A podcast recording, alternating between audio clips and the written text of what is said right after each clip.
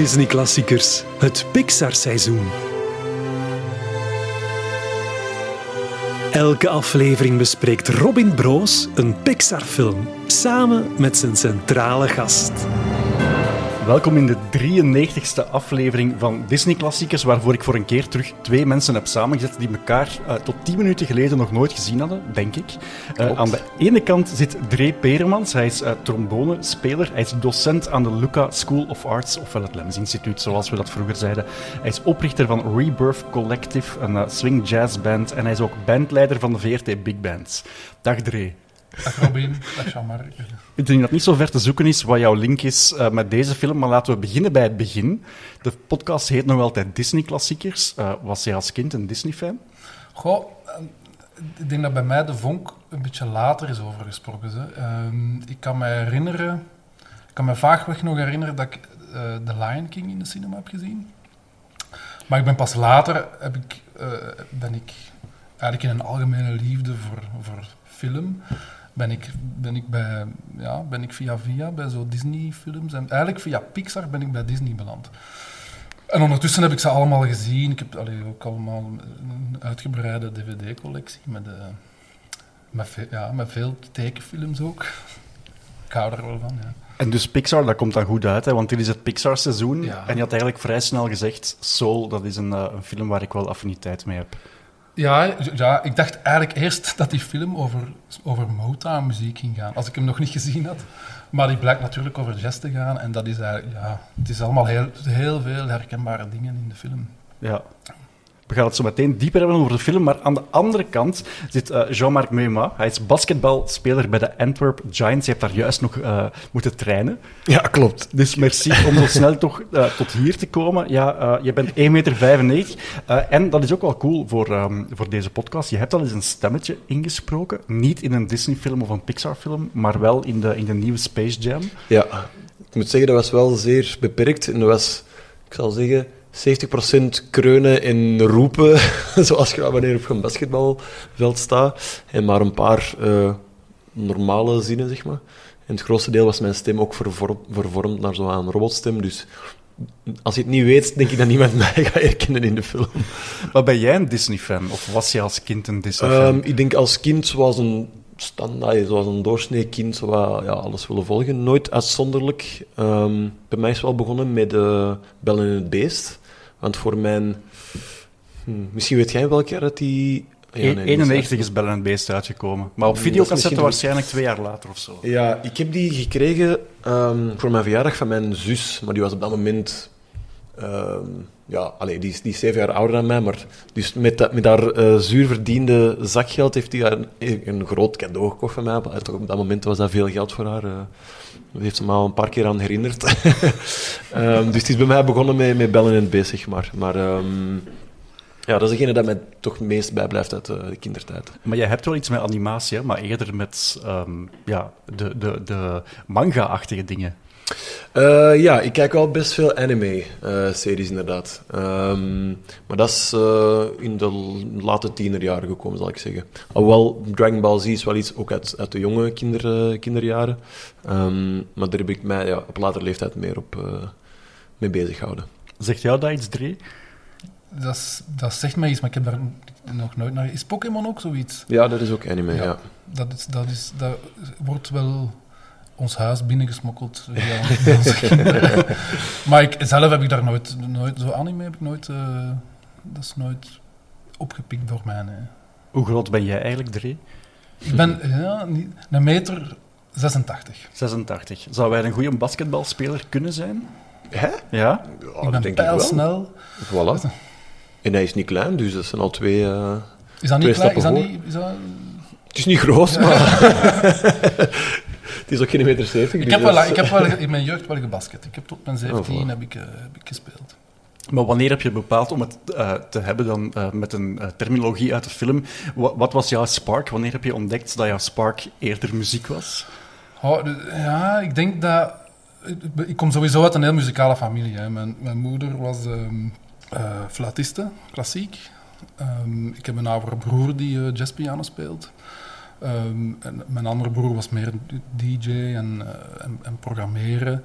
Mijn vader was dan eh, altijd met volkmuziek bezig. Dus er, was, stond altijd muziek op. En, en eigenlijk mijn moeder nam mij ook wel veel naar concerten. En ik, ik ben zo vanaf mijn veertien, ben ik zo naar, in de zomer, muziekkampjes gaan doen. En eigenlijk heb ik daar, ik, ik kan me herinneren dat ik ben thuisgekomen na zo'n kamp en gezegd, dat is wat ik wil doen. En dan ben ik naar de kunstmajora gegaan het jaar daar- daarna en dan, de rest is geschiedenis. Hè.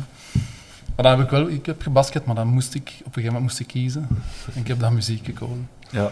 Is het bij jou ooit omgekeerd geweest, Jean-Marc? Eh, qua muzikaliteit? Ja, had ja, ooit- exact had jij ooit omgekeerd. Nul, nul, nul muzikaliteit in de familie eigenlijk. Ehm, nee, ik heb als ik klein was wel, eh, ik denk zeker één jaar notenleer gedaan, of toch iets van muziekschool. Ehm, ik zat ook in de, in de, eh, de blokfluitgroep eh, op school. Echt, wij mochten echt zo op de... Ik zat op een eh, katholieke school, dus op de mis en zo, waar wij ja, met een paar, paar leerlingen het, muzikale, de muzikale ondersteuning van de, van de vieringen. Ehm, maar daar is het uiteindelijk wel bij gebleven. Ehm, mijn zus heeft heel lang eh, piano gespeeld. En die heeft eigenlijk een paar jaar geleden dat terug willen oppikken. Echt een, een piano gekocht voor thuis terug. Gewoon op hem, om voor eentje te spelen. Maar ik zelf, eh, bij mij is het nooit verder gegaan dan, dan blokfluit. eh, qua, qua opleiding toch. Ja, maar dan wel heel snel ontdekt dat je iets in sport wou gaan doen. Ja, veel te veel energie als kind, eh, sowieso. Eh, en eigenlijk door mijn, eh, mijn vriendjes op school ehm, beginnen basketten. Dat was een van de eerste dingen dat ik... eh, ik, mocht, mocht alles uitproberen, maar dat was denk ik het eerste dat ik heb uitgeprobeerd en ik ben er ook meteen bij, bij gebleven. Ik heb ehm wel op school heel veel eh, gevoetbald en later jaar ook wel best wel getennist, maar echt in, in eh, ploegsport en, en als bij, aangesloten zijn bij een club is het altijd bij basket gebleven. Ja.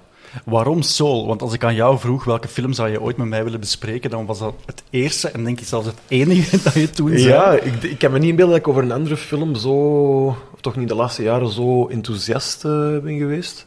Um, tenzij dat ik echt al aan meer nostalgische films moet denken. Maar eh, ja, ik, ik moet zeggen dat ik niet per se veel eh, animatiefilms nog kijk of zo, ehm, de laatste jaren. Maar de deze, ja, die kwam toch wel echt binnen. En ehm, hoewel ik geen muzikale opleiding heb of zo, ben ik toch op een manier wel altijd heel muzikaal geweest, als ik dat van mezelf eh, mag zeggen. Ehm, en dus, ehm, ehm, ja, daarom kwam die film wel, wel echt binnen, denk ik. En, en het gaat over een ander onderwerp, maar zo die passie eh, vinden en in, in u, kunnen laten verloren gaan in uw eh, passie, dat, dat sluit dan wel een beetje aan bij mij in de sport. Ehm, ja, en daarnaast gewoon echt een mooie, emotionele film. eh, dus ja. En bij jou, Dre? Want jij, zei, jij hebt eigenlijk vrij snel hetzelfde gezegd. Eh, ja, het is niet per se mijn, mijn lievelings Pixar-film of zo hoor, maar de, ja, Eh, ik weet nog dat ik hem de eerste keer heb gezien. De, ja, er zijn heel veel, heel veel raakpunten met, met, ehm, met hoe het voor mij is en eigenlijk voor muzikanten in het algemeen. Er was, veel, ja, er was heel veel herkenbare dingen. En hoe, hoe vaak wordt er een film gemaakt waar dat, waar dat er de hele tijd over jazz wordt gesproken? En jazz wordt gespeeld. La La Land? Eh, eh, ja, maar dat is toch nog, dat is toch nog niet hetzelfde, vind ik. Eh, nee, dit is eigenlijk echt... De, de, de, de scènes in de film waar dat er in de club wordt gespeeld, is eigenlijk ja, redelijk rauwe, rauwe jazz. En daar gaat, het, daar gaat het de film eigenlijk over. En dat, dat heb ik toch nog niet zo heel veel gezien in, laat, in een film, laat staan in een tekenfilm. eh. Maar als je dan zegt, niet mijn favoriete Pixar-film, gewoon even tussendoor, wat is die dan wel? Oh, dat is een, een moeilijke keuze, denk ik. Maar ik denk, als ik, ik denk dat ik Toy Story 2 zou moeten zeggen. Dat is niet de meest eh, gekozen film uit de, uit de franchise, denk ik. Maar voor mij is dat... Ik heb daar het meeste herinneringen aan, aan die film. Ehm, en, en ook grafisch is, is, is is het een heel groot verschil met de, met de eerste. En ik weet, ik, de, elke keer als ik die zie, die blijft, dat blijft overeind. Maar ja, het, dat verhaal van Toy Story 2, het is, misschien is Monsters Inc. ook een, een close second. Ehm, Zodat je zo nog net eigenlijk de leeftijd had Ja, om die in de ja. bioscoop te gaan zien. Maar ik heb ze allemaal niet in de bioscoop gezien, denk ik. Eh, eh, ik heb heel veel later op DVD ingehaald. Want, want Toy Story 2 is van... Ehm, ik denk 99. Ja, ik denk dat ik pas bij Toy Story 3 terug naar de, de- dan ben ik terug naar de cinema beginnen gaan, zo naar Pixar films. Maar heel veel op DVD verslonden en, ja, ik, ik zou niet durven zeggen hoeveel ik hem al gezien heb ondertussen. Heb jij een herinnering, Jean-Marc, aan Toy Story 2? Want dan was jij denk ik echt net de leeftijd dat je zo als, eh als Mm. prille teenager nog naar de cinema ging. Ehm, zeg nog eens even, plot van de twee. Plot van de twee is met de, met de, de speelgoedverzamelaar ehm, die, eh, die, die- Die Woody Ja. eigenlijk ontvoert. Ja, Omdat hij een collectie Ah, ja, heeft ja. die hij wil verkopen aan Japan. ja. Doet een belletje rinkelen, maar allee, als ik het dan moet vragen, dan kan ik wel stellen dat het mij niet super hard is eh, bijgebleven. Eerder de, de eerste. Ehm, en ik moet zelfs, denk ik, zeggen dat ik de derde en vier, vierde, toch, hè? zijn er vier, hè? niet heb gezien. Dus ehm, ja, Je hebt nog een heel leven daarvoor. voilà. Ik kan hem, eh, kan hem eh, lenen. Uit uw collectie. Maar we gaan het dus hebben over Soul. En ik ga voor wie de film nooit gezien heeft even kort samenvatten waar die over gaat. Eh, Soul draait om een personage die heet Joe Gardner. Dat is een muziekleraar in de middelbare school die ervan droomt om ooit als een jazzmuzikant op een podium te staan. Nu, op een avond krijgt hij eindelijk de kans van zijn leven om op te treden in de Half Note Club. Een club in New York. Eh, en alleen jammer genoeg door een ongeluk eh, ja, belandt hij eigenlijk in een soort van, ja, hoe heet dat? Eh, ja, zo'n, eh, een, ja, door een riooldeksel. Ehm, waardoor hij eigenlijk zou moeten sterven en zijn ziel wordt dus gescheiden van zijn lichaam en zijn ziel wordt getransporteerd in een andere wereld via een trap naar een soort van hiernamaals. Nu, hij denkt, ik ben veel te vroeg om te sterven, dit is veel te vroeg, dus hij probeert die trap naar beneden te lopen en zo komt hij terecht in de U-seminar. En dat is het, ja, eigenlijk de... de eh, metafysische plek waar zielen ontwikkelen vooraleer ze naar een pasgeboren kind gaan hier op aarde. En Gardner wordt daar dus eh, niet gezien als zo'n nieuwe ziel, maar als een soort van mentor. En hij wordt toegewezen aan eh, ziel 22, 22, een ziel in training die eigenlijk helemaal niet naar de aarde wil gaan. En eigenlijk al heel veel bekende eh, trainers heeft gehad, waaronder Mohammed Ali en moeder Teresa, die ze tot het uiterste heeft gedreven eh, om toch maar niet naar de aarde te moeten gaan. Nu, eh Jodie sluit een deal met 22 wanneer zij haar spark vindt, of haar vonk vindt, de passie die ze zou nodig hebben voor een leven op aarde, dan mag hij haar aardpas gebruiken. Dat is een soort van symbool om naar de wereld te kunnen gaan. En zo kan hij misschien toch terugleven. Ik ga verder niet vertellen, want dan geven we misschien te veel weg voor wie hem nog wil zien. Mhm. Maar het klinkt nu al een beetje ingewikkeld. Is het ook een ingewikkelde film? Als je het ziet, niet, denk ik. Ik denk dat het vrij snel wel duidelijk is, of dat je wel snel mee bent in het idee erachter. Nou ja, het is, eh, het, is heel, het is heel duidelijk wat dat er gebeurt. En Natuurlijk, de scènes in, eh, in, het, in het hiernamaals of in het metafysische zijn wel... eh, ik weet, mijn zoon had, had hem voor mij gezien, maar die was toen vier jaar. Dat was toch, wat, eh, was Ja, toch een beetje te moeilijk. Dat snap ik wel. Die verstond, ah, die heeft alle films al gezien. ah, Die, die, die, eh, dat, dat, sprak, dat spreekt hem heel hard aan. Dus ik had dat opgezet voor hem in het Nederlands. En dat heeft hij uitgekeken, maar gevoeld aan alles, dat, dat was toen... eh, maar voor ons, volwassenen, eh gaat het wel, ja. Ja, die films worden natuurlijk niet alleen gemaakt voor Nee, ons als volwassenen. Nee. Ja, het is eigenlijk, vind ik, een beetje een, een ambitieus, een bijna arrogant project om een film te willen maken over ja, wat is eigenlijk de betekenis van wat dat wij hier doen. Dat is toch wel, ja, dat getuigt toch wel van heel veel moed om dat te durven stellen. Maar dat is denk ik toch waar dat we allemaal op een of andere manier ook mee bezig zijn. En dat, dat lijkt mij een, een, een zeer visuele interpretatie van, van ja, hoe, het zou, hoe het zou kunnen zijn. Eh, en ja, toch vatbaar proberen te maken. Het doet mij ook wel een beetje aan Inside Out denken, van zo'n eh, een hele, eh, echt een fantasiewereld die niet bestaat, om dat in beeld te brengen. Het is dezelfde regisseur ook, Pete Ah. Doctor. En ehm, ja, eigenlijk wat, wat je zegt, denk ik, dat dat wel ergens steek houdt. Namelijk, je zou kunnen zeggen dat het twee films zijn in één. En je, hebt, je hebt de film hier op aarde, wanneer dat personage door New York loopt en dromen heeft. En dan anderzijds, wanneer hij in die, ja, wat is het dan, The Great Beyond en The Great Before. En enfin, alles wat dan met die hiernamaals en metafysische toestanden te maken heeft. Eigenlijk zijn dat twee compleet verschillende werelden. En dat is in Inside Out ook wel hetzelfde. Namelijk de wereld op aarde en de wereld in het hoofd. Ja. Waar denk ik ook wel een, een groot risico in schuil gaat. Zeker wanneer je het hebt over een soort van hiernamaals, wat toch wel heel cultureel gebonden is, of, of religieus gebonden kan zijn. En toch merk je daar niks van in die film. Het gaat niet over een soort van godheid die beslist eh, of je al dan niet kan leven. Nee, Ja. ik vind het leuk dat het zo echt over het persoonlijke gaat, over ieder, iedere persoonlijkheid zelf en hoe, hoe, hoe die vorm krijgt en hoe die de uiteindelijke fysische vorm eh gaat beïnvloeden. Ehm, dus ik denk dat dat het, het universeel maakt, terwijl, terwijl het inderdaad, zoals gezegd, heel religieus kan lijken. Maar zo voelt het niet aan. Voor mij toch. Nee, ik heb ook op geen enkel moment eh, iets van religie of zo. Daar gaat, daar, de- de- de- die insteek is er helemaal niet. Hè. Nee, terwijl het wel 100% daarop gebaseerd Ja, is. Hè, want, ja, ja. want er is op dit moment geen wetenschappelijk bewijs van dat onze ziel achteraf ergens naartoe zou gaan. Nee, het is natuurlijk allemaal verzonnen. En dat, dat is, maar eigenlijk op een of andere manier gelooft je het de hele tijd. Of je, of, of je abijt. Eh, Wat, ik- wat, wat ik zie, is, ah ja, het is, het is, het is spitsvondig gevonden allemaal. En ook de figuren die, die dan, er is geen god, maar dan de, de hoe heet het, de Jerry's of de... Jerry's en, en een Terry. Ja, en een Terry. Terry is zalig.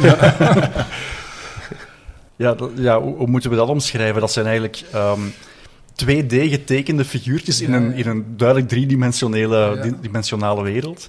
eh, die er zo'n beetje uitzien als zo de Finder van Apple. Ja, Ja. exact. Dat is de exacte beschrijving, inderdaad.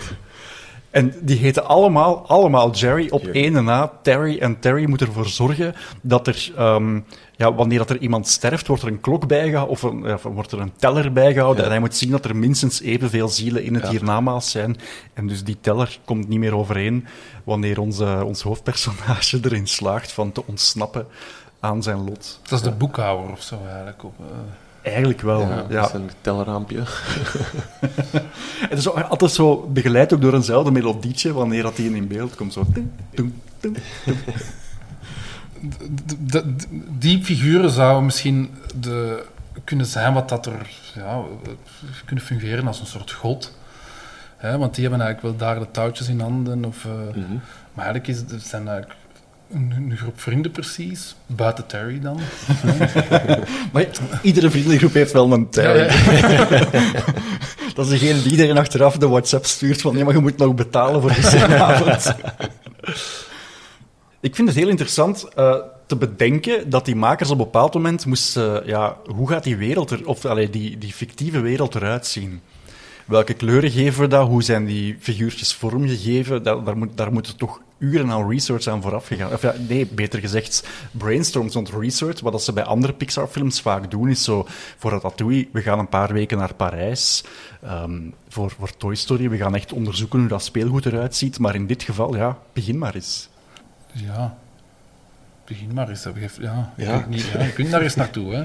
Ehm, maar het is, vi- visueel is natuurlijk het verschil tussen de, de echte wereld en het, en het hiernamaals. Is, eh, ja, op, op heel veel vlakken is er, is er bij gewerkt aan echt een heel groot contrast. Hè, zo in kleur of in... ehm, ja, in vormgeving, hè, al boven is alles ja, wo- wollig en, en, en getekend. Hè. Zo, het is- Ja, het ja. ziet er heel uit, ja, geschetst er allemaal. En tegelijk ook wel zo hypermodern. Als, Ja. er, als er gebouwen of, of ja, symbolen zijn, dan zien die er wel super cool en modern uit.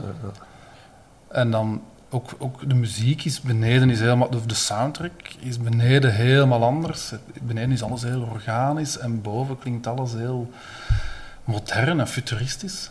Ja, Daarvoor hebben ze, ja, voor, we kunnen het zo meteen over de aardse muziek hebben, Ja, ja. maar als we het hebben over ehm, ja, alles wat er dan in The Great Beyond enzovoort, dat is muziek van Atticus Ross en, en, en eh, Trent Reznor. Dat zijn er twee van Nine Inch Nails, maar die sinds de Social Network heel veel filmmuziek ook maken. En dat is heel elektronisch, maar dat klopt op een of andere manier ook wel. Je, dit, het klinkt inderdaad alsof dat je in een ander soort van wereld terechtkomt. Dus eh, wie heeft de soundtrack van, van Wally? Daar deed het me soms ook aan denken.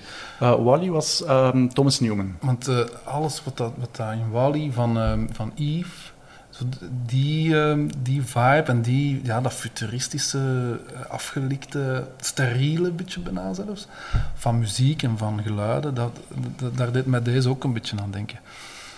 Aan alles wat dat dan van The Great Beyond, van, van klank en muziek is. Hè.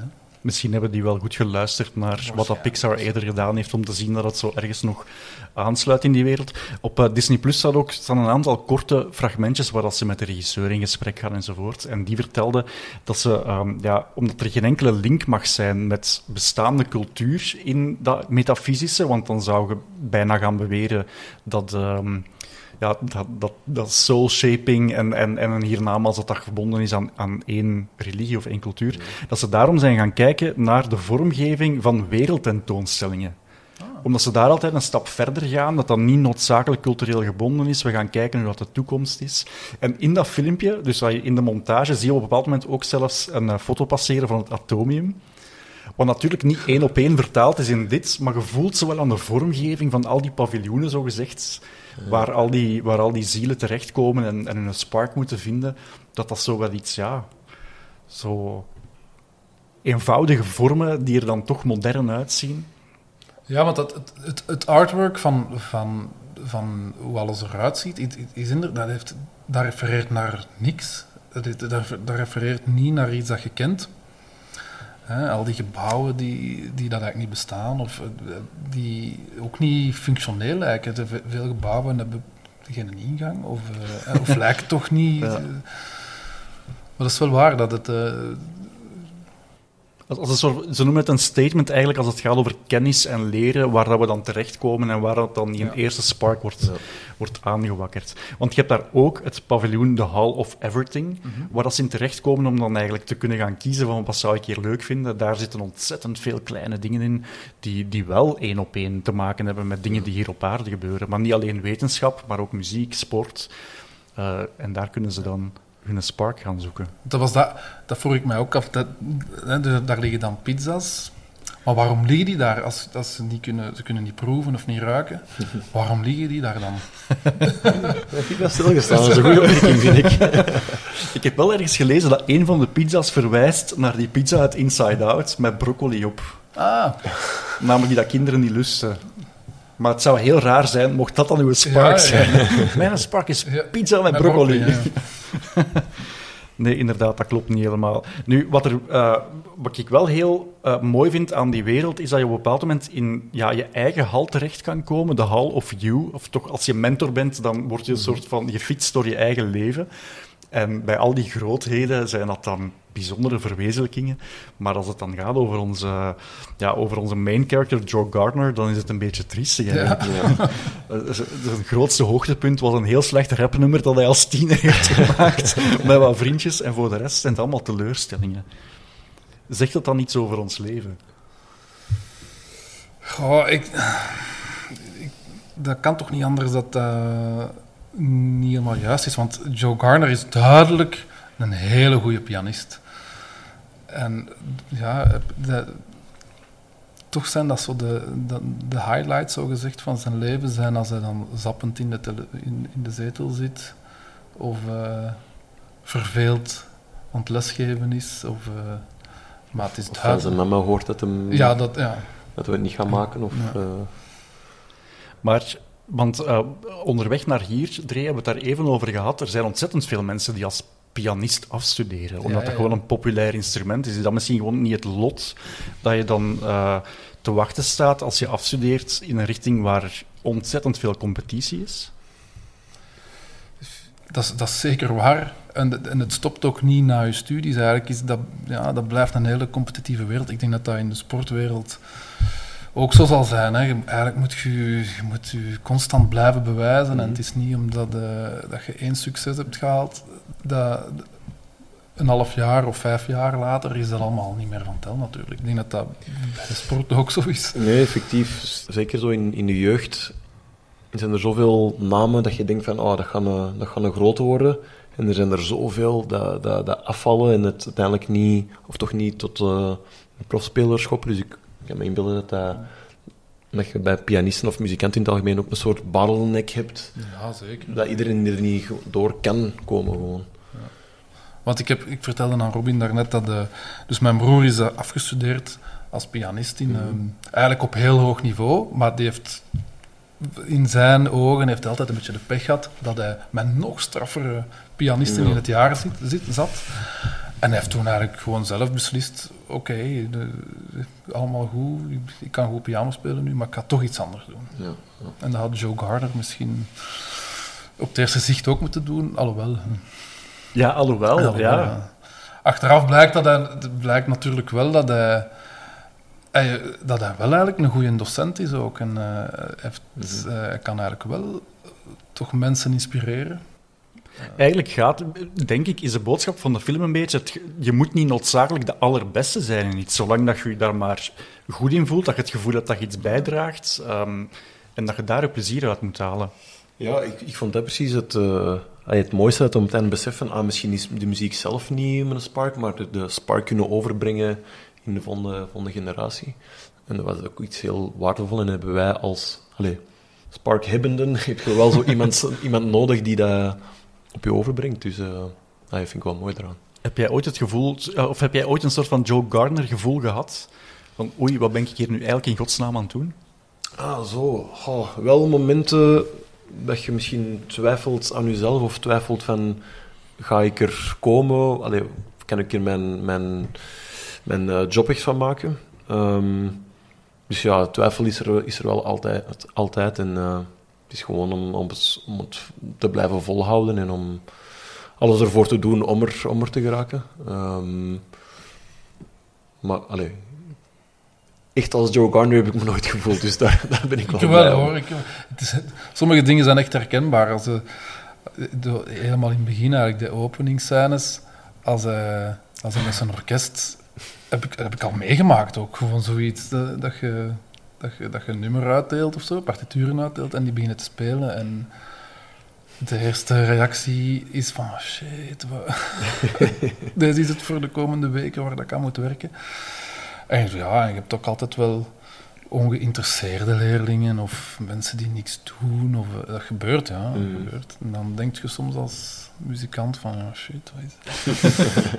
maar dat hebben we allemaal wel eens. Ik, ik denk, al mijn collega's, al mijn collega-muzikanten geven allemaal les. En eh, ik denk dat we dat allemaal wel hebben. Ik vind die openingsscène echt prachtig. Die begint al bij het logo van Disney dat in Ja, beeld komt.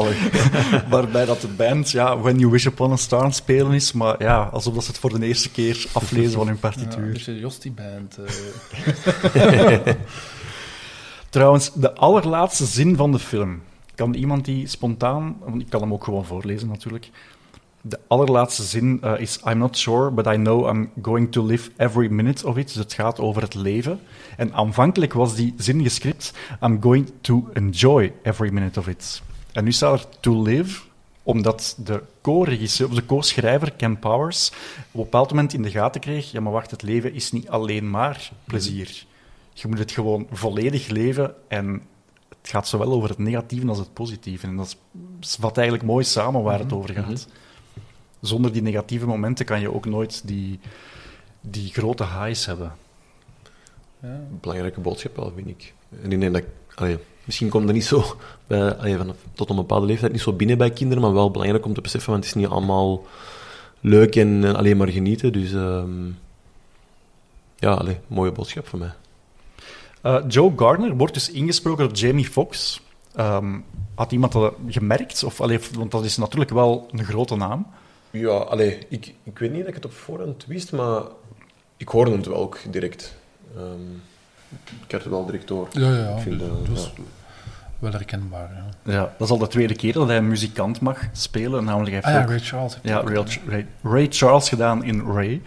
Oscar voor gewonnen, hè? Ja. Mhm. En het allercoolste is dat hij voor deze film, ehm, dus hij heeft de muziekpartijen van de muzikant ook mogen inspelen. En ehm, eigenlijk, daar is dan een MIDI-file van gemaakt, een soort van digitale print. Hoe moet ik dat uitleggen? eh, hoe dat, ja, welke muzieknoten hij aantikt. En dan kan je dat heel simpel in de computer steken. En op basis daarvan zijn de animatoren aan de slag gegaan over hoe dat ze de vingerzettingen moesten doen. Ah, ja, Ja, dat is cool. Dat is cool. Want ja, je zou dat kunnen afkijken van een video, maar dan wordt dat nog altijd heel ingewikkeld.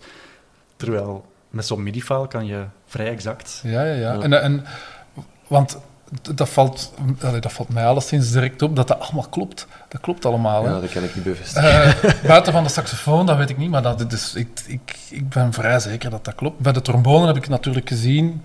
Dat was, ik, als ik de eerste keer de film zag, dat viel mij direct op. Dat, dat, dat is allemaal juist. Maar het is echt, echt goed gedaan.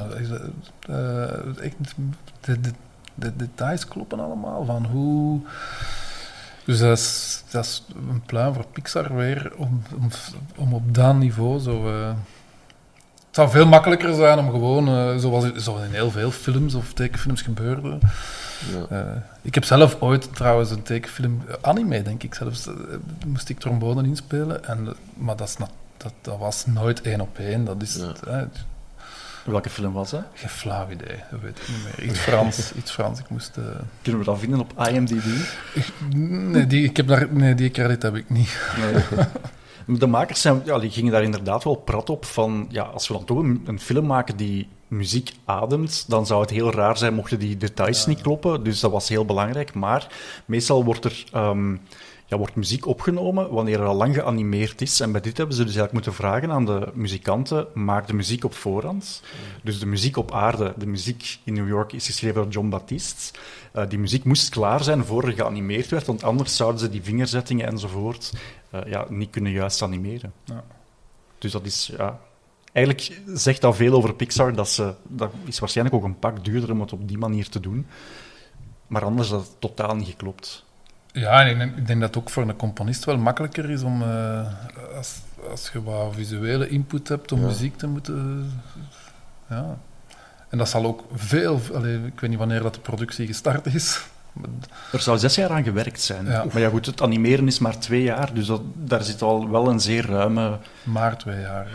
Ja, ja.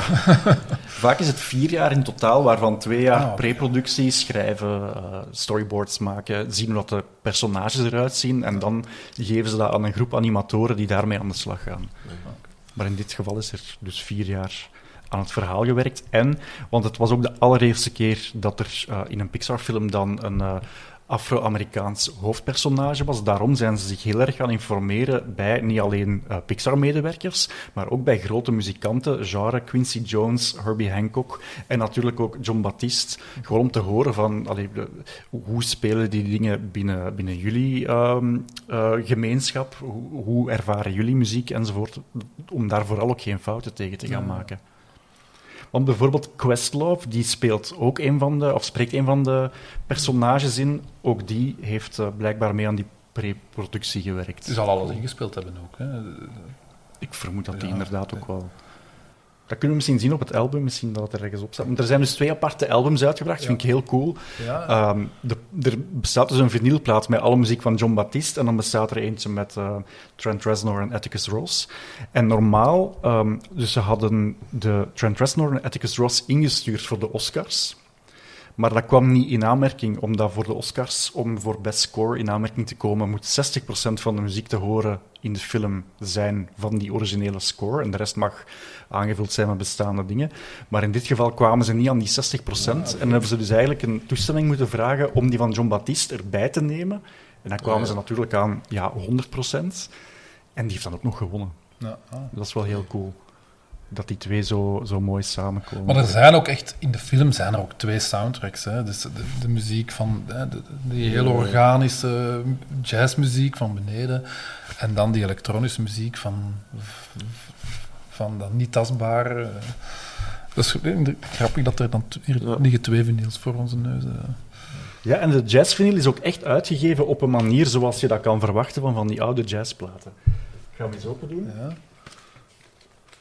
En je voelt ook aan heel veel in die, in die fictieve wereld, hè, zo de- niet alleen de jazzclub, maar ook de posters die overal ophangen. Dus dat zijn echt wel zo... Amai. Cool, ja. Dat avond echt wel die sfeer uit van zo... Een rokerig jazzkot in New York. Ben jij ooit in zo'n jazzkot geweest? Ja, ik ben wel eens in de, in de Village Vanguard geweest en dat ziet er net hetzelfde. Dat ziet er echt zo uit. Maar het is daarop gebaseerd. Ja, ja, ja. Ja. Met, die, met, die, ehm, met die luifel dat daar buiten staat. Ik weet niet of dat je ooit in New York bent geweest. eh. Die is in New York geweest en probeerde de Blue Note binnen te geraken, maar het is niet gelukt. Wel, maar de, ja, ik denk dat de, ik denk dat de Vanguard veel minder toeristisch is. Ah ja, Ehm, ik. En dan zijn we daar geweest. En dan, daar speelde de- eh, een big band die dat daar al sinds de jaren 60 elke maandag speelt. En nog altijd hetzelfde betaald is ook trouwens. Hè. Ehm, maar eh, ja, dat is onvergetelijk zo'n avond. En er zijn ook heel veel live platen zijn daar opgenomen. En ik kan me herinneren dat ik daar zat. En je herkent de akoestiek opeens. Ja. Serieus? Ja, Ja? dat is echt, dat was heel maf. Heel, heel veel bekende, belangrijke albums zijn live opgenomen in de Village Ja, ik heb die van eh, Bill Evans. Ja, wel, Omdat daar ja. een, een Disney-nummer op staat. Ja, en dan, je ook heel een tijd zo geroezemoes op de Ja. achtergrond. Ah, Ik kan, mij, ik kan mij echt herinneren dat de band begon te spelen en ik herkende direct die sound van, van die ruimte daar, waar dat ik daar was. Ja, het neigen is, en, en dat heeft uiteindelijk de film niet gehaald, maar ik heb hier het boek bij, The Art of Soul. Ze hadden eigenlijk, net zoals bijvoorbeeld in een Monsters Inc., zo een, een 2D getekende, geanimeerde Oh, wow. intro willen Ah, ja, maken. ja. En dat is volledig in zo die typische jaren 60-stijl, zoals hoe ze toen gemaakt werden. Oh, wauw. Maar dus dat heeft de film niet gehaald. Maar wat wel de film gehaald heeft, zijn ontzettend veel affiches en logo's die duidelijk geïnspireerd zijn op ja, alles uit die periode. Hè. Dus hier staan nu bijvoorbeeld op deze pagina een stuk of 15 affiches van fictieve jazzfestivals, die in de film ook Ja, ik heb er voorkomen. een paar gezien. Ik, ik herken Ja. er nu een paar. Dat je, Maar dat, is, dat is prachtig. Alleen mocht dat uitgegeven zijn, ik zou dat zo kopen. ja, ja, het lijkt op, die, ehm, op zo de, de- het artwork van, van, wat is dat, de, de films van Soul. Van, Soul Base. Ja. Ja, ja, ja. Ja. Zo de Hitchcock. De Hitchcock, achtige, ja. ja. Maar ja, heel veel van die hoezen zijn ook zo gewoon zo getekend. Hè? Ja. Er is dus een co-regisseur. Dus ja, je, hebt, eh, je hebt Pete Docter, dat is momenteel het creatieve genie van Pixar, die eh, sinds het, het gedwongen vertrek van John Lasseter daar nu aan het hoofd staat. En die heeft de film bedacht. Maar ze hadden aanvankelijk aan Cam Powers dus gevraagd om twaalf weken mee te komen schrijven als Afro-Amerikaan, om vooral eh, te zien dat dat verhaal klopte. En die had zoveel input gegeven dat ze uiteindelijk gewoon zijn contract hebben verlengd tot aan het einde van het productieproces en hem dus ook een co-credits hebben gegeven, wat dus maakt dat hij de eerste Afro-Amerikaanse co-regisseur is van een Pixar-film. Wat ik op zich wel heel cool vind, want als je er dan toch een statement van wilt maken, ja, doe het dan meteen fatsoenlijk. Ja, ja, natuurlijk. Ja. Want dat is ehm, in andere landen wel een probleem geweest. Hè. De eh, hoofdrolspeler wordt in de VS ingesproken door Jamie Foxx. Ehm, bij ons wordt hij ingesproken door Hans van Kouwenbergen. Dat is een witte man. Eh, en dat is in, in een heleboel andere landen ook zo gebeurd. En daar is wel wat kritiek op gekomen. Dat er geen lokaal talent gevonden was van kleur om die rol te doen. Is dat, vinden jullie dat belangrijk? Ja, ik vind dat wel spijtig. Ik vind dat wel spijtig, want ik zou toch alleen gewoon zo, zo ehm, trouw mogelijk aan het, aan het origineel verhaal blijven, zou ik denken. En er is- heeft toch een zekere geladenheid, die, die zwarte cultuur. Dus aan, aan een manier proberen ah, zou er denk ik toch liefst aan eh, zo dicht mogelijk bij blijven. Nou, ik snap wel dat het op, niet op alle plekken even vanzelfsprekend is om dat, om dat te vinden, maar ja, ik vind dat wel jammer. Ja. Dat is zoals eh Porgy and Bess, de, de, de musical van Gershwin. Dat, dat, staat, dat staat zo geschreven. ehm, ehm, die mag alleen maar uitgevoerd worden door een zwarte cast. Ah, ja. Eh, ik denk dat het ondertussen rechtenvrij is, dus eh, dat, dat, is, dat komt te vervallen. Maar zo werd Gershwin het wel op neergeschreven, dat dat alleen door een zwarte cast mocht gespeeld worden. Maar ik wist het niet van, eh, en ik ken, ik ken de acteur ook niet, de Hans... Als je hem googelt, ga je hem herkennen. Ah, ja. Speelt sowieso wel mee in, in, in Vlaamse fictie waar je hem al gezien hebt. Ehm, en op zich is er ook niets verkeerd aan van een goede stemacteur in te schakelen, maar in, een, in het geval van een film waar het toch wel... ehm, Ja, het is dus een beetje een topic. Allee, het, is, Ja. eh, het is een beetje inherent aan de film. Allee, Ja. Daar gaat het. eh, daar, ja. Ik snap wel de beladenheid. Hè, van, het is ook niet de eerste keer dat... Allee, het is wel de eerste keer bedoel ik dat het, dat het rond een zwart personage draait. Of, eh, het, er zijn, ja. het zal wel nogal gebeurd zijn, maar dat... Het was alleszins geen eh, bewust statement van de makers, dus het is heel organisch gegroeid. Het eerste scenario dat op tafel lag, daar was 22, dus ja, de ziel die maar niet naar aarde wil komen, eh, was zij het hoofdpersonage. En dat was heel snel duidelijk van, dat wordt te eh, intens en, en, en telkens meegaan in die negativiteit, dat is niet tof. Ehm, dan was het idee, we gaan het laten draaien rond een mens die maar niet aan de top geraakt. En eerst ging hij een wetenschapper zijn, dan een acteur. En uiteindelijk zijn ze bij jazz gekomen omdat je daar veel meer van die passie kunt insteken. En ook omdat de makers ook wel een, een hart voor jazz hadden. En dan pas is eigenlijk ehm, het ingekomen van ja, als we dat dan toch doen, dan mogen we niet in de val trappen zoals in een La La Land om jazz te laten vertegenwoordigen door een witte man die plots jazz ontdekt heeft. Maar dan moeten we echt wel naar de oorsprong gaan. Dus kunnen we niet anders dan een Afro-Amerikaan daarvoor te casten. Ah, dus origineel was het eigenlijk niet zo hard gefocust op muziek. Nee, totaal Ah, niet. Nee. Oké. Hoe ging hem dan heten, de film? Science. Ja, ja, soul. Ja, soul heeft twee betekenissen tuurlijk, natuurlijk. tuurlijk. hè. Ja. Dus Misschien is het zelfs gewoon toeval dat de tweede betekenis, de Ja, muzikale ja. betekenis, dat die eraan Het toegevoegd is, misschien, maar het is daarom dat ik, dat ik aanvankelijk aan Motown-muziek dacht. Hè. Tuurlijk, ja. Ehm, en waar dat ze dus bijvoorbeeld ook heel erg op gewerkt hebben, ehm, omdat dat daarvoor nog nooit gebeurd was, en dat is iets wat dat je als je in de filmgeschiedenis gaat zoeken, ehm, dat zwarte acteurs eigenlijk zelden goed belicht worden, omdat al die technieken, camera's, eigenlijk puur eigenlijk gewoon geënt zijn op, op witte mensen. En daarom dat ze heel erg zijn gaan zoeken in die digitale wereld. Hoe kunnen we zien dat die er toch op een, een, een frisse, fijne manier uitgelicht worden? Dus die hebben echt volledig nieuwe... Ja, het is moeilijk uit te leggen, want dat bestaat natuurlijk niet, belichting in een animatiefilm, maar eigenlijk wel. Er is altijd wel ergens in de computer dat je aangeeft, eh, verlichting moet van hieruit komen. En daar hebben ze dus zeer bewust gekozen voor eh, tinten, waardoor dat de huidskleur beter uitkomt. Oh, wauw, wist ik niet. Dat dat, eh, dus dat is eigenlijk uit, omdat het gemakkelijker is, altijd met witte... Ja, Oh, wauw. ja, gemakkelijker. Nee, omdat er waarschijnlijk gewoon tot, bij wijze van spreken, tot voor kort gewoon niemand over nagedacht heeft. Omdat er al die films gemaakt worden door witte mensen en dat die totaal niet stilstaan bij wat, wat het ook zou kunnen zijn. Vind ik wel indrukwekkend. Ja. Hoe, allee, hoe diep dat ze Ja. ingaan op de details. Maar dat vind ik ook wel tof. Je voelt ook wel in die, in die gemeenschap, het maar heel kort dat we, dat we ermee kennis maken, maar bijvoorbeeld hij gaat dan naar de kapper of hij gaat naar het, eh, de, de winkel van zijn moeder. Je gelooft ook wel dat je tussen die mensen staat. Ja, dat dat ik discussies ken- zijn die zo uit het de, leven de, de gegrepen. barbershop is echt in de, in de zwarte gemeenschap wel echt een, een wereld op zich. En zo, zo die steken geven en hoe, ah, hoe dat er wordt gecommuniceerd, dat is wel zo echt iets heel eigen. Dus, ehm en dat we het Andreas hadden over, ehm, over de, de, de, de, ah, de- in de andere talen wie dat die, die voice actor is. Allee, ik zou het eigenlijk eens moeten, moeten willen luisteren in het Nederlands om, om te zien hoe dat daar wordt zo gesproken en zo. Ehm, maar dat wordt er wel heel goed, heel goed weergegeven, vind ik. Dus dat is zo, ja, een beetje een, een micro-community op zich. Ehm, ja, zo heel specifiek.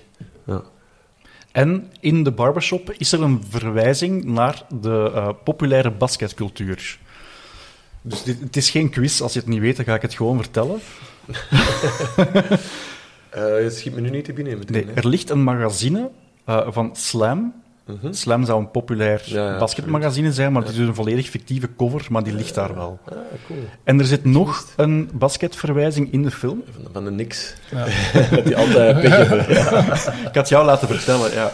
Ja, ik weet niet meer wie dat, wie dat het zo bepaalt, maar die, er is dan een, een, een wezen ook in de... In de In de zone. ja, In de zone, ja. die, die ook in de tegenovergestelde richting zo wat kan verstoren. Ehm, en ja, dan hebben de New York Knicks altijd, eh, altijd pech. dus die, die komen nooit eh, tot, eh, tot een titel. En dat is toch al effectief heel lang, heel lang geleden in de NBA. Ehm, Maar effectief, ja, de niks die zijn altijd de dupe. Je, je krijgt zo'n aantal voorbeeldjes van hoe dat 22 er vanuit de zone in slaagt om zo inderdaad zo van die dingen te saboteren. Ja. Maar dat is echt wel een topjoke. Enfin, ik had het niet door, tot als ik het dan las achteraf, Ja, dat ja, ja. effectief historisch op Nee, dat nee. moment zo was. Eh, Allee, basketkinderen of iemand die een beetje volgt, die zal daar wel sowieso goed gelachen hebben. Ja, en dus de zone, dat is een soort van plek tussen het fysieke en het spirituele, Ja. waar dat, hè, stel, je bent piano aan het spelen en je hebt even het gevoel dat je uit je lichaam treedt omdat je in de zone bent, zoals we dat dan ehm, eh, metaforisch zeggen, dat is dat dan, dat is die plek. In, En daar- basket, in basket noemen ze dat ook exact zo. Iemand die ja, in de zone of iemand die hot is, die bij wijze van spreken niet kan missen, omdat hij het zo, ja, omdat hij zo hard in de moment zit. Dat, ja, dat wordt zo bij ons ook gezegd. Ja. En als je dan de pech hebt dat op hetzelfde moment 22 rondloopt in Ja. de eigenlijke zone tussen het, het metafysische en het onze aardse, dan heb je pech. ja, effectief. Ik vind dat heel mooi hoe zo verklaard wordt, hoe dat zo van die dingen die we niet kunnen verklaren, hoe, Ja, dat, hoe, ja. hoe dat, dat toch gebeurt. Ja, ja, maar gelijk, basketters die eh, zo soms een keer een off-day hebben, eh, dat niks lukt. Ik denk Ja, dat, ja, dat, dat gebeurt, hè. Ik kan nu altijd aan 22 denken. Dan. Ja. Het is niet jouw schuld, Jean. maar- Ik kan dat zo proberen uit te leggen aan de coach. Maar coach, laat me staan, want het is gewoon... eh, Ja, 22 is natuurlijk een naam, eh enfin, natuurlijk, eh, is zogezegd het volgnummer van het 22e, op de 22e ziel die naar de aarde zou moeten gaan. En intussen zitten we aan de eh, 100 miljard, waardoor eh, we weten hoe lang zij eigenlijk al eh, zogezegd klaar is om naar de aarde te gaan en het dan maar niet doet. Maar die 22 is niet zomaar gekozen, hè. dat is een referentie naar Ah. Catch catch 22. 22, ja, zeggen, ja. Catch 22. Ja, eh, waarbij je eigenlijk zou kunnen zeggen dat het een symbool is eigenlijk voor... Je kunt maar weten dat het de moeite waard is om het leven te leven als je het ook echt leeft. Mhm. Maar zo diep denk ik niet dat kinderen daarover gaan. Nee, nee, nee. Ik ook niet. En wie is, wanneer zou nummer 1? Vanaf wanneer zijn ze beginnen tellen dan? Ja, dat zal... Maar goed, ja, we mogen geen bijbelse referenties of Nee. ook geen andere religieuze referenties maken, dus dat weet ik eigenlijk niet. Nee. Oh, Er s- Al staat heel geen- lang is hij daar dan, ja. Ze heeft ook al die mentors gehad. ja. Archimedes en... eh, En die hangen ook allemaal aan de muur. Ze heeft zo'n eigen plek Ja, waar ze zogezegd woont en daar hangen ze allemaal Gewoon alle, alle name tags hangen ja, ja, ja, ja, ja, ja. En in het boek, eh, want dus ja, eh, je spark gaat gepaard ook met een aantal symbolen die ja, je persoonlijkheid kenmerken. En in het geval van 22, en dat weten we door het Art of boek, daar wordt het verklaard hoe dat haar persoonlijkheid in elkaar zit. En dat is moody, extroverted, cynic, who, ex- who is extremely punctual. Dat is 22. Oké. klinkt accuraat. Ja, dat klopt- klopt wel, ja. ik Ja. zie het wel, ja. Ja. Wat zouden bij jullie de main karaktereigenschappen zijn? Al zeker niet moody. Meer eh, happy, joyful. Ja, En, en sportief.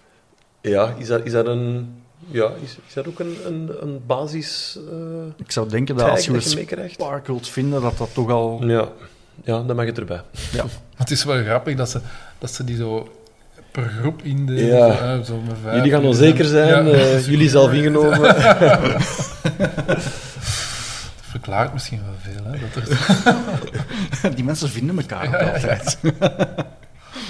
Ja, dat is dus iets wat dat al van vooraf is meegegeven. Maar hoe zou het bij jou zijn, Dre? Goh. Ehm, ja, ik weet het niet. eh, ik ben eigenlijk al, ik ben wel een hele rustige. Mensen die mij kennen, de- ik word niet snel kwaad of zo. Of, eh, ehm, ik ben, ja, misschien een beetje lui. Is dat een, eh, is dat een Ah, dat, zou, dat, karaktereigenschap? zou, dat, zou, dat zou er bij mij ook al bij staan, moet ik zeggen. Ja. Ja? Een beetje lui. Maar toch professioneel toch zeker niet. Ik probeer eh, dat niet te zijn. Want soms, soms Nee, effectief. Voor een basket is dat geen probleem, maar voor al de rest kan er wel iets wat luiheid eh voortreden bij mij. dat moeten eigenlijk andere mensen over mij zeggen. Misschien. eh. Ja, ik ga die andere mensen opbellen. ja, en ja, ja, zo. Wie bijvoorbeeld een goede mening heeft over een ander personage in de film, dat is de moeder van Joe, die het helemaal eh, verkeerd vindt dat haar zoon muzikant wilt worden en het prima vindt dat hij een, een, een waarschijnlijk niet zo heel goed betaald, maar wel zeker een job heeft als leraar. Voor haar het just another gig wanneer hij ehm, ja, die, die kans krijgt om te gaan spelen. Ehm, zou dat iets typisch zijn uit die gemeenschap, of is dat gewoon iets typisch moeders die ja, eh, toch altijd het beste voor hun kinderen willen en daarom misschien zo heel erg protectionistisch Ik zijn? denk dat dat wel een beetje een algemeen eh, ouderlijk instinct is. Zo. Ja, de, de creatieve jobs is daar wel zekerheid in. En, en die had je ook minder vroeger, denk ik. Dus eh, ik denk dat dat voor, een, voor veel ouders misschien een struikelblok is. Maar hij is zelf de zoon En- van een muzikant, Joe Gardner. Ja, en door die ervaring is de mama dan eigenlijk eh, zo voorzichtig met hem. Omdat, omdat ze ook niet altijd rondkwamen met zijn muziek en zij moest dan zogezegd de familie eh, onderhouden. Dus dat zal, zal daarvan komen. Maar ik denk dat dat wel iets, een algemene Ja, ehm, dan maar eerst, fenomeen is. eerst rechten studeren, dan muziek. Eerst een echt diploma, ja. iets waar je nog iets mee kunt. Ja. Een, eh, wat- hoe noemen ze dat dan? Een, een vangnet. Het is ook wel heel mooi wanneer ze dan uiteindelijk haar zoon ziet. Oké, goed, eh, een beetje ehm, ja, eh, nodeloos sentimenteel in het pak van zijn Ja. vader. Dat ze dan zegt van Ray would be proud. Ja. En Ray is niet toevallig gekozen. Dat is Ja. waarschijnlijk ook weer een referentie naar Ray Charles. Ja, ja, tuurlijk. Ja. Ja.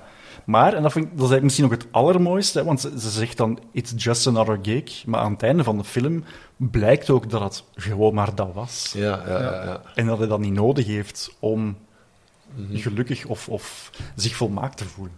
Ja, ja, Of klopt. zoek ik het nu te ver? Nee, nee, nee. Het was ja, just another gig. Ik denk dat hij achter... Ja, het is heel duidelijk aan, aan zijn expressie te zien achter, dat de gig gedaan is en zo. Ah, oké, ja. Het was tof. Heb ik hier nu heel mijn leven Ja. op gewacht. eh, is, ja. Is dat herkenbaar, Dre? Als je ja, als muzikant... Ooit had je waarschijnlijk de, de grote ambitie om grote muzikant te worden. En, en, uiteindelijk doe je dat dan als job. Ja, als, als, ik, als ik ga spelen, er zijn natuurlijk concerten die speciaal zijn, of, of, of, allee, of, of voor, of voor heel veel mensen, of juist voor heel weinig mensen in een kleine plek. En dat is, het, ja, dat is altijd, die ervaring is, als het meezit en als het, als het goed is, is dat heel intens op het moment zelf. Maar de dag nadien is het gewoon een, terug een nieuwe dag. Hè. Dus, eh, het begint eigenlijk gewoon van, op, van voren af aan. Je kunt wel in de roes zitten als het, hè, dat het... ehm, dat het echt... eh, of dat, de voor, dat het een lange voorbereiding is geweest en dan... Dat, dat is een ontlading dan. Maar ik heb niet zo... Ja, de, de gig van mijn leven heb ik... eh, Ik ook niet de game van mijn leven. Nee. nee. Je werkt er heel lang naar, naartoe, maar dan, ja, zoals gezegd, een dag erop is, is toch, Ja. of toch zeker een tweede dag erop, is, eh, is terug een normale dag. En dan is er weer een nieuw doel voor ogen, hopelijk. Eh, maar eh, nee, zoals hem zegt, het moment zelf is het wel super intens. En dat, dat vind ik het mooie aan ofwel de muziek ofwel, ofwel de sport. Ja. Er zijn nog twee personages die voor mij ehm, ja, echt wel legendarisch zijn, maar waar ik niet zo heel veel over kan vertellen. Dus ik ben be- benieuwd hoe dat ze bij jullie zijn binnengekomen. Om te beginnen, de kat. Ik vind de kat fantastisch. Ehm, maar het is, het is geen hoofdpersonage, maar toch. Mittens. Dus eigenlijk is het een soort van comfortkat voor Ja, patiënten. in Amerika is dat een ding, denk ik. Hè? Nee, Ja. Zo... Ja, ja. Ja, het is heel cartoonesk getekend, alleszins. Eh, maar het is ja, een beetje de comic relief. Die, of een soort sidekick, maar wel, wel grappig. En eh, ja, heel veel kleine mopjes. Hè, zo, zoals, wanneer ze het appartement binnenkomen en hij is... Eh, ja, Joe Garner is dan de kat. Hij zit heel geagiteerd van moeten dit en dit en dit, maar dan, dan loopt hem zo in een zonnestraal en dan echt als een kat. Ja, ik kan nu niks anders doen, ik moet hier nu gaan liggen. maar heel veel van die, van die ja, grappige... Ja. Wie was de stem van de kat in de film? Oeh. Is dat niet gewoon... ja, maar dat is dan Joe, Joe Gardner eigenlijk. Ja, is, is hij dan Dat niet zelf? Ah, ja, tuurlijk, tuurlijk, tuurlijk. En dan, Dat is, eh, ja, ja, ja. Ja, ze zijn geswitcht natuurlijk. Ja, ja. Ja, ik denk niet dat er iemand specifiek de kat Nee. gedaan heeft. Het zou kunnen, hè, maar... Ja, je hoort het wel miauwen, hè. Maar ook grappig, en dit is een spoiler, dus nu 30 seconden doorspoelen als je het niet wilt weten. Maar op het einde zien we die kat ook op de trap richting het hiernamaals. Ja. Dus dan, dan weten we aan het einde, ja, Ja. eh, eh, Ja, dat is omdat ze... Ja, er is een, een ruil gemaakt, hè. En de kat heeft aan het kortste eind getrokken. En dan is er nog Moonwind. Ja, ja, ja. Die vind ik wel Die- zalig. Ja. Op aarde zo, maar dat is ook iets heel typisch Amerikaans, zo aan de hoek van de straat gaat staan met een, met een pijl naar een winkel en daar dan de hele tijd mee zitten jongleren. Ja. Maar eigenlijk een beetje ja, een stone en hippies. Ja. maar dat was, ja, dat was wel goed. eh. En dat is, eh, dat is James Corden, eh, sorry, ehm, eh, Graham Norton Ja. van de Graham Norton Show die Ah, dat, eh, die dat Ja. inspreekt. Oh, dat vind ik echt een legendarisch personage. Ja, maar ook, Ja. de, ook zijn, zijn, eh, zijn crew. De- Op het ja, schip. ja, Ja, ja, ja, ja. die daar met, de, met de- direct de, de jambase bovenhalen en de... Astroplane eh verkennen. Nee, vind ik ook, vond ik ook een heel leuk eh Maar. En dat- zeker als je dan zo in 13 is. Ja, ja, Maar de ik vond, de, ik vond de stemmen van de, van de, van de Jerry's vond ik eigenlijk ook heel... heel, heel soothing. En ook zo Ja. soothing. Zo. Sommige heel allee, echt Brits of Australisch. Terry is dan, is dan Australisch, duidelijk ja. Australisch of Nieuw-Zeeland. Ja. Maar eigenlijk ook ja, heel, heel grappig, maar op een, op een coole, op een coole, beredeneerde manier. Maar ja, veel goede mopjes bij die. Bij die brainstorm was ik zo graag bij Ja, ja. geweest. We hebben zoiets nodig. Hoe kom je op zoiets? Ja, Ja, echt bijzonder. En dan vooral, ook, ja, we hebben het er al een paar keer over gehad, hè, die muziek die dan hoort bij die wereld van eh, de Larrys en Terry. eh, eigenlijk heel esoterisch, maar tegelijk ook heel goh, troostend bijna. dus alle, zoals het, zoals het artwork, eh, visueel, zijn ook, is dat, het klinkt allemaal heel rond en heel veilig of zo. Mhm. weet je wat ik bedoel? Dat klinkt, ja, er, er zitten geen scherpe kantjes aan. Het klinkt allemaal heel wollig en heel... Maar heel bevreemdend, hè, omdat dat allemaal, allemaal uit synthesizers komt. En dat is dan gemaakt door een duo van Nine Inch Nails. Toch niet meteen het soort muziek dat je zou verwachten dat uit hun brein komt. Dat zijn ook toch rockers, hè? Ja. Ik ken die muziek niet, maar... Maar dat is, hevig, dat is heel hevig. Ja. eh. En er is wel nog een, een, goede mop in, maar dat is echt zomaar dat is een detail in het frame. Maar op een bepaald moment, wanneer ehm, het personage, allee, wanneer ehm, Joe langs de straat loopt en, en hij moet zo eh punaises ontwijken. Er is zo'n stuk op, op de stoep dat zo vol met spijkers ligt. Ja, En hij probeert dat te ontwijken en dan zien we een advertentie in het raam waar dan zo 9, maar echt zo 9 als cijfer geschreven, 9 inch nails staat.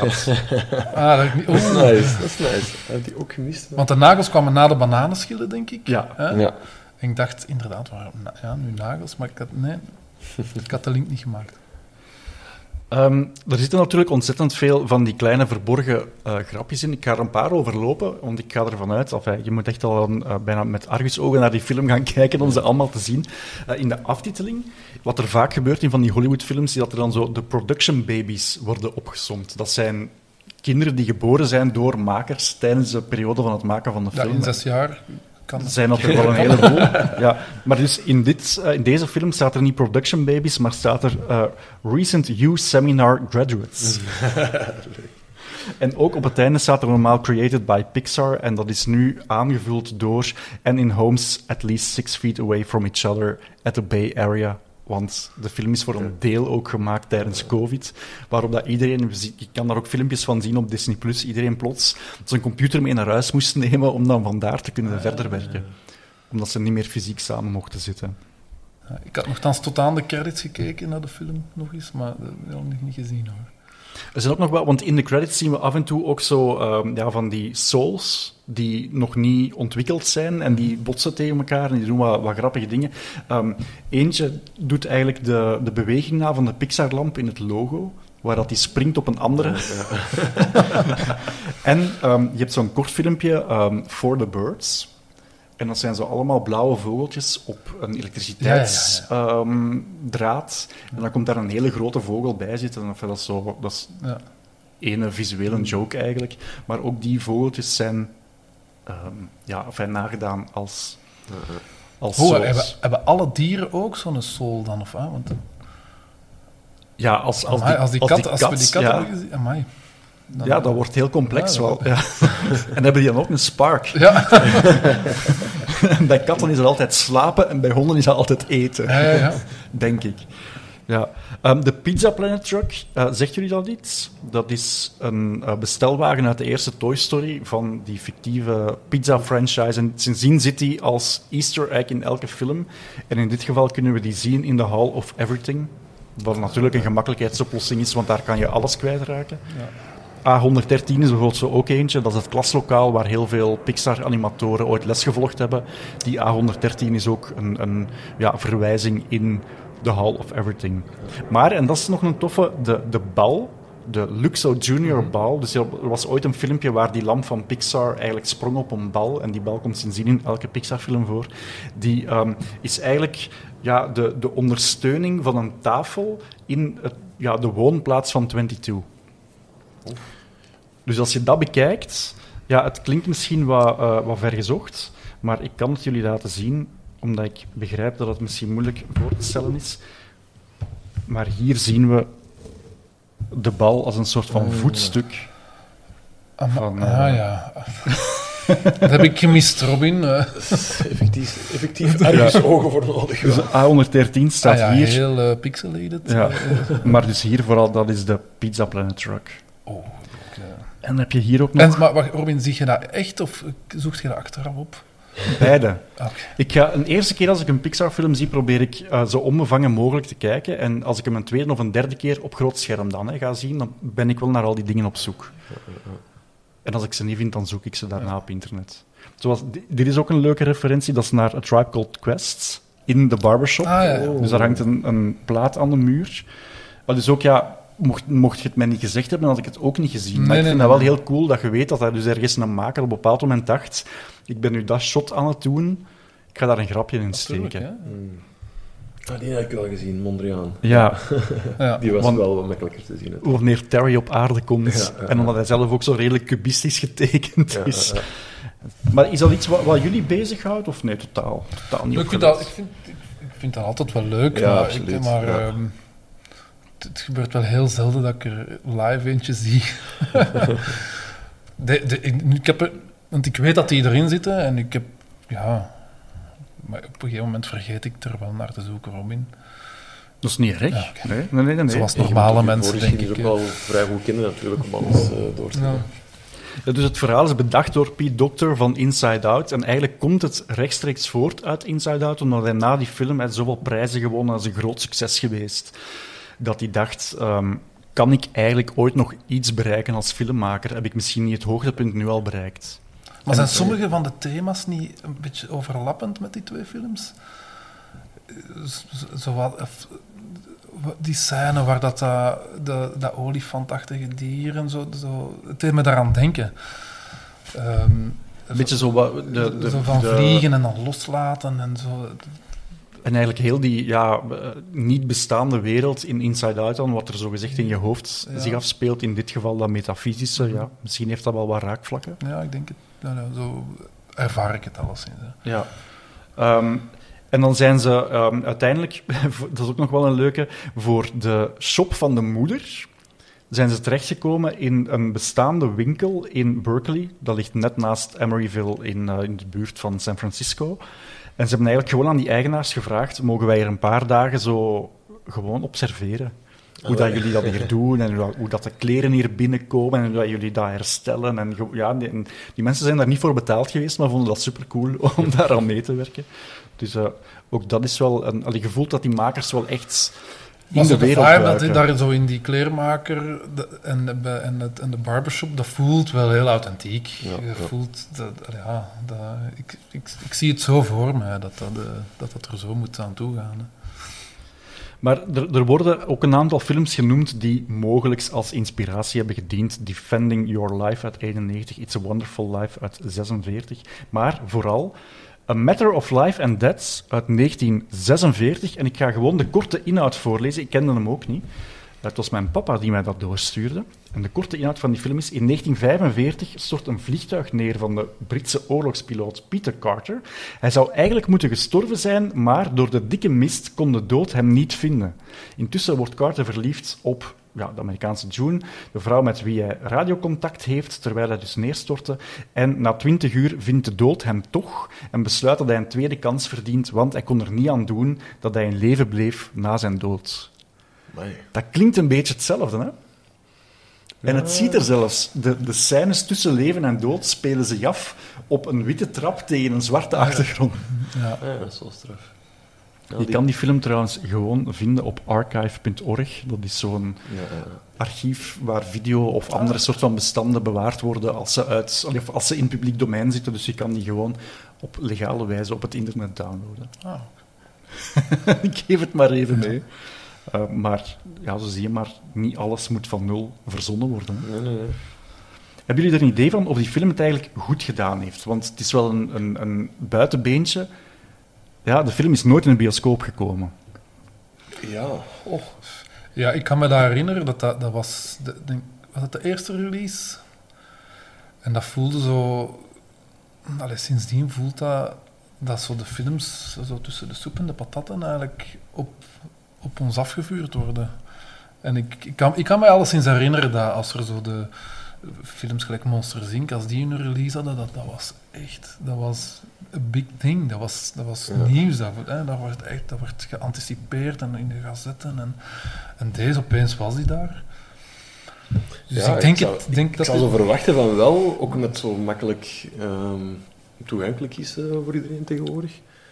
Maar, Het is dus ja, uitgekomen ehm, in, eh, ja, eigenlijk op kerst in 2020. Dat was dus midden in de tweede golf van corona. Dus wanneer we met z'n allen weer terug thuis zaten. En die is dus rechtstreeks op Disney Plus gekomen. Zelfs niet eens met een premium access dat je extra moest betalen. Ineens stond het daar gewoon gratis. Allee, nee, stond er gewoon eh, kosteloos extra bij op. Ehm, hij is in België twee keer in de bioscoop vertoond tijdens het Filmfestival van Gent. Dus wie daar toen geweest was, die heeft hij wel op een groot scherm gezien. Maar voor de rest mocht die, mag nog altijd niet getoond worden op een groot scherm. En dat vind ik een beetje gek. Maar, en ja, dat bewijst dan weer alles, ehm, in die periode, rond kerstmis 2020, hebben eh 13% van de mensen die toen een abonnement op Disney Plus hebben genomen, hebben aangegeven dat ze dat specifiek voor die film gedaan hebben. Dus dat bewijst dan misschien ergens, waarschijnlijk voor die marketeers, die onze aanpak werkt. Ja, ja, ja. En, maar, en is dat, hoe is dat meetbaar in een soort box-office? Dat weet ik niet. Ja. het lijkt me toch allicht van niet, dat die, het kan toch niet zo... Ja, ik weet het niet. Ik vind dat sowieso een heel raar, eh, een heel rare manier van, van, van film kijken nu. Hè. Hoe de, dat is zo de, de, de, de cinemabeleving, dat is helemaal, helemaal weg eigenlijk. Hè. Ja, zeker voor deze film. De muzikale, ook die, eh, die surround sound van in de cinema, kun je toch niet even naar eh, thuis. Dus eh, alleen daarvoor zou ik hem de cinema willen zien. En al die kleine eh, knipoogjes, die zie je niet. Zelfs Ja. al heb je een gigantisch grote tv, dan Ja. is dat nog altijd moeilijk om te zien. Ja, en het- ik heb het effectief al een paar keer geprobeerd voor verschillende bioscopen in ons land, om Soul of bijvoorbeeld Turning Red, eh, ook zo een van die films die rechtstreeks naar Disney Plus is gegaan, mogen we die eens uitzonderlijk vertonen, maar daar is geen sprake van. Want voor, als ze, voor, voor in aanmerking te komen voor Oscars, moet dat niet zoveel eh cinema-releases hebben? Niet meer. Ah, Nee, voor in, in Cannes is dat wel een ding. ah, ja. In Frankrijk is dat wel nog zo, maar in de VS zijn die regels blijkbaar weg. Ah.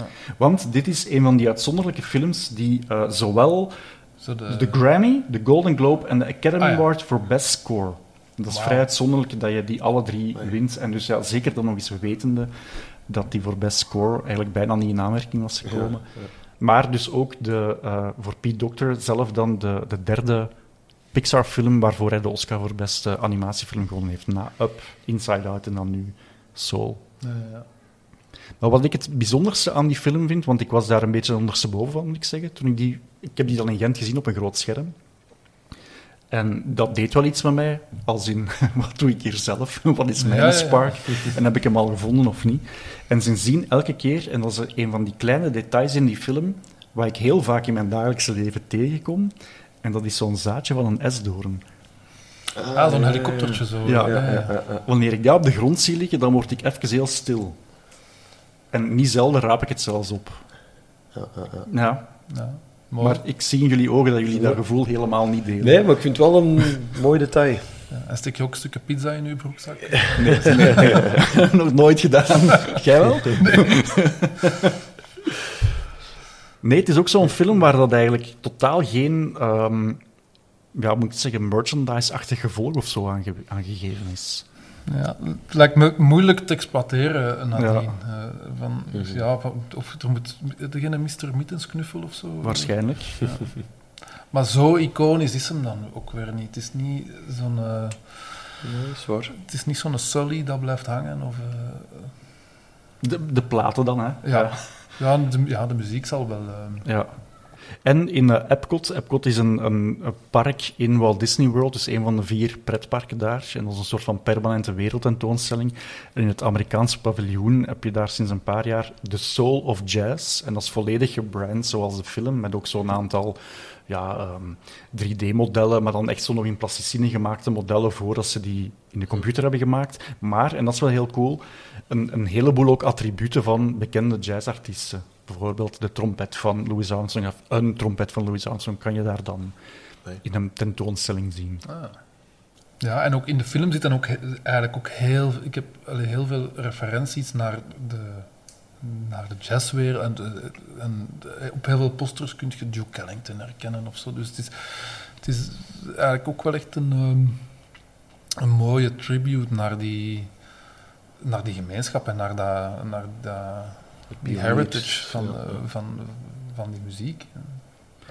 En ja, wat die John Baptiste dan als, als muzikant daarvoor wel gedaan heeft, en hij vertelt dat soms ook in interviews, dat hij geprobeerd heeft van het zo toegankelijk mogelijk te maken, want jazz kan ook heel experimenteel worden. Mijn moeder zegt altijd dat ze jazz haat, maar dat gaat dan puur over het zeer eh, het, improvisatie, het, het, het, ja, die, die heel experimentele dingen. Maar dat kan je van deze film helemaal niet zeggen. Dat is echt een heel fijne soundtrack. Ja, ja, misschien kunnen we wel eens horen wat dat Jean-Marc... Ja, voor een leek denk je dat je nooit zoiets hebt van, maar dat is Ja, zo'n type jazz dat je dit is moeilijk. zo snapt Ja, of zo. ik krijg hoofdpijn van. Dat, dat heb je gewoon niet in deze film. Hoewel dat je misschien van sommige so- soorten jazz dat er out there zijn, dat als leek misschien wel hebt. Of als Ehm. professional ook. Ah ja, dat kan ook, ja, dat kan ook Sommige inderdaad. dingen Ja. ook bloednerveus worden. Maar bij deze is dat niet. Dat, is, eh, dat klinkt allemaal tof. Ja, ja, ja, nee, effectief. Het kan maar bijdragen hè? Ja, tot ja, ja, eh, de algemene aanvaarding van jazz. Jazz bestaat al meer dan 100 jaar, maar wordt wel nog altijd door vele mensen eh, bestempeld als een moeilijk genre of iets waar ze vooral niks van weten. Ik ben geen kenner, dat hoor je toch vaak als het over jazz gaat. Ja, maar hier, ja, ik denk dat, de muziek dat we hier horen is eigenlijk... Ja, dus allemaal tof, allemaal toegankelijk, allemaal... eh, we krijgen ook wel maar korte snippets van... Dat is ook waar. Ja. Zeg, in, de, in de volgende aflevering ga ik kijken naar de film Luca. Dat is ook weer zo'n typische Disney Plus film. Die is nooit in de bioscoop geweest, maar hebben jullie hem gezien? Ik heb die deels meegevolgd. Eh, mijn vriend was hier eens aan het kijken en had ik zo deels kunnen meevolgen, maar ik heb hem niet helemaal oplettend eh, meegezien. Maar het leek me wel heel leuk en mooi. Ja. Ja, ik heb kleine kinderen thuis, dus ik heb die al een paar keer gezien ondertussen. Maar het is tof, ja. Leuke film. Doet dat wegdromen naar een vakantie in Italië? Ja, en ik, dat eten wordt daar ook mooi in beeld. en die pasta ziet er supergoed uit. Ja, Ja, ja, weet ik nog. beter dan de pizza in deze film. Eh, nee, die zag er toch goed... die- Dat is een goede pepperoni, Ja. me. ja, ja, ja. Maar in de echte wereld, hè. Ja, In ja, New York, ja. Die zag er heel lekker uit. Ja. Ja, door echte Italianen gemaakt. Dat kan wel in New York, hè? Ja. Mhm. Cool. Ja, mi- mi- misschien moet je over twee weken terug meekijken, Jean-Marc. Ja, Ja, met plezier. als excuus. Om dan toch nog eens volledig te zien. Grote dank. Eh, vonden jullie het een fijne ontmoeting? Want jullie hadden elkaar nooit eerder gezien. hè? We zijn nu een, een uur en een kwart aan het praten. Ja, ik vond het vooral een heel leuk idee met, met mijn echte jazzmuzikant of de, Nee, nee, het was heel... ervaren eh, muzikant eh, die kant te, te horen. Voor deze film, dus ja. En jullie zijn bijna even groot, dus dat Ja. kon niet. merci, merci voor jullie tijd. Nee, jij hebt bedankt.